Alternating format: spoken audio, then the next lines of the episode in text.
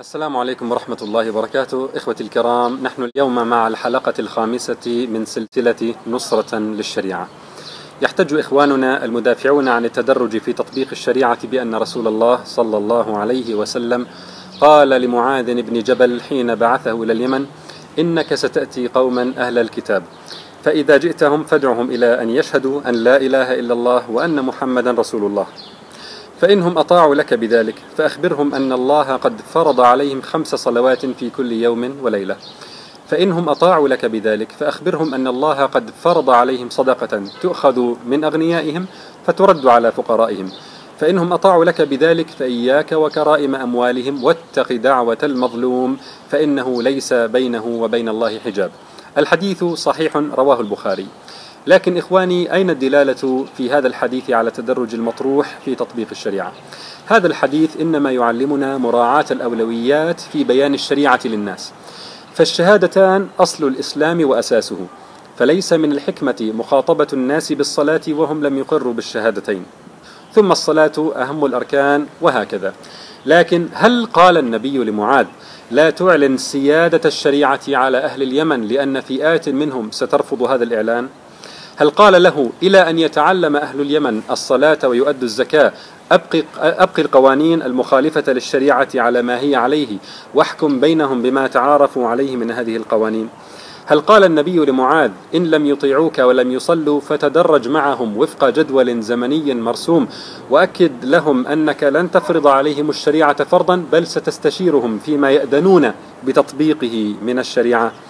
هل قال له أعطيك يا معاذ الصلاحية بتقدير الوقت المناسب لإلغاء القوانين المعمول بها في اليمن وإحلال قوانين الشريعة بدلا منها؟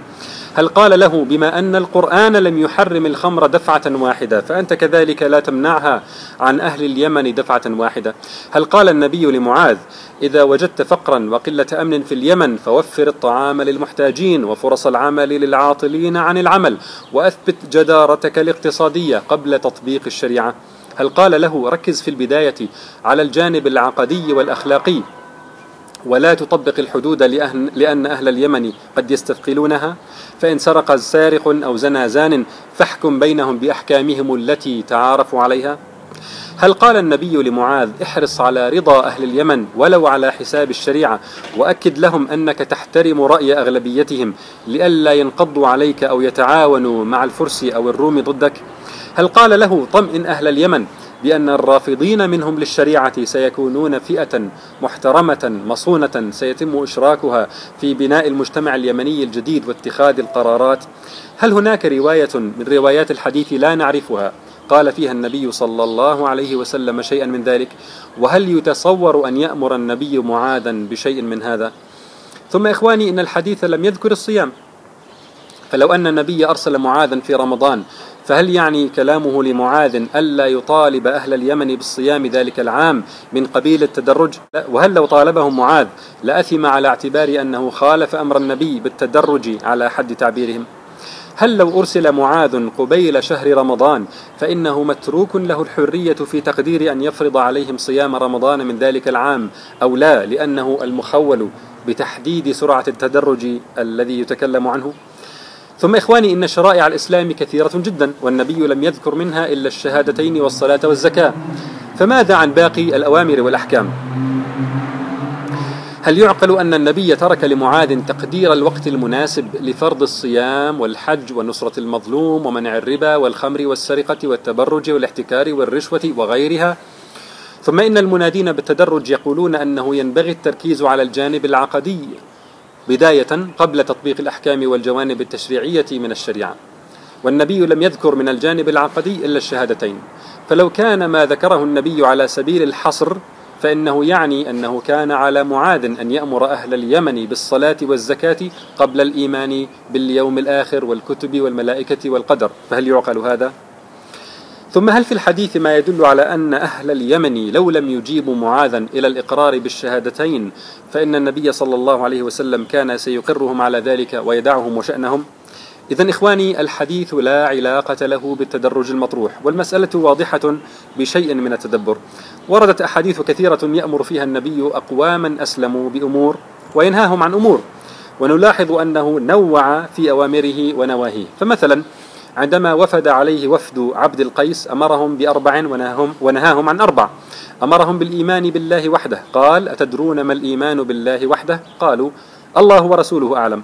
قال شهادة أن لا إله إلا الله وأن محمدا رسول الله وإقام الصلاة وإيتاء الزكاة وصيام رمضان وأن تعطوا من المغنم الخمس. ونهاهم عن أربع. عن الحنتم أو الحنتم والدباء والنقير والمزفت وهي أوعية كان النبيذ يصنع فيها. والحديث متفق عليه. فهنا ذكر النبي صلى الله عليه وسلم الصيام وإعطاء الخمس من المغنم ونهى عما يصنع فيه الخمر ولم يذكر هذه الأشياء في حديث معاذ. فهل هذا يدل على أنه تدرج بالتشريع أو بالتطبيق لوفد عبد القيس تدرجا مختلفا عما تدرجه مع أهل اليمن. المسألة لا علاقة لها بالتدرج. وهذه الأوامر والنواهي ليست على سبيل الحصر. ليست على سبيل الحصر. الحديث إنما يعلمنا أنك إذا أتيت أناسا يجهلون شرائع الإسلام فإنك ترتب الأولويات في عرض هذه الشرائع عليهم حتى لا تزدحم عليهم هذه الشرائع فلا يستطيعوا تعلمها والعمل بها. فالصلاة أمر آني فوري يحتاجه أهل اليمن الآن فلا بد لهم من تعلمه. بمجرد ما أسلموا يحتاجون الصلاة. أما الصيام فيمكن تأخير تعليمه وتعليم نواقضه إلى قبيل رمضان وكذلك الحج فإنه واجب على التراخي مرة في العمر. ومن قواعد الأصوليين أنه يجوز تأخير البيان إلى وقت الحاجة إليه. كذلك نفهم من الحديث مسألة مهمة جدا وهي أن أهل اليمن بمجرد أن يشهدوا أن لا إله إلا الله وأن محمدا رسول الله فإنهم قد أعلنوا العبودية المطلقة لله. أعلنوا العبودية المطلقة لله وأقروا وخضعوا لسيادة الشريعة. فلا يؤمرون بأمر إلا ويمتثلون له لأنه أمر الله الذي أقروا بوحدانيته. ولا تستجد قضية بعد ذلك إلا ويحكم فيها معاذ بحكم الله.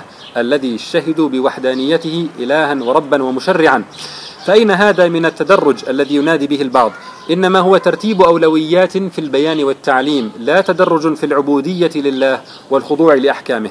فمن لحظة إعلان العبودية والخضوع المطلق بالشهادتين فقد طبقت الشريعة. فإن لم يحج أحد من أهل اليمن بعد ذلك الإعلان لأن موسم الحج لم يأتي بعد وإن لم يزن أحد منهم فتقام عليه العقوبة الشرعية. فهل نقول أن الشريعة لم تطبق بشكل كامل بعد؟ طبعا ابدا بل هي مطبقة تطبيقا كاملا.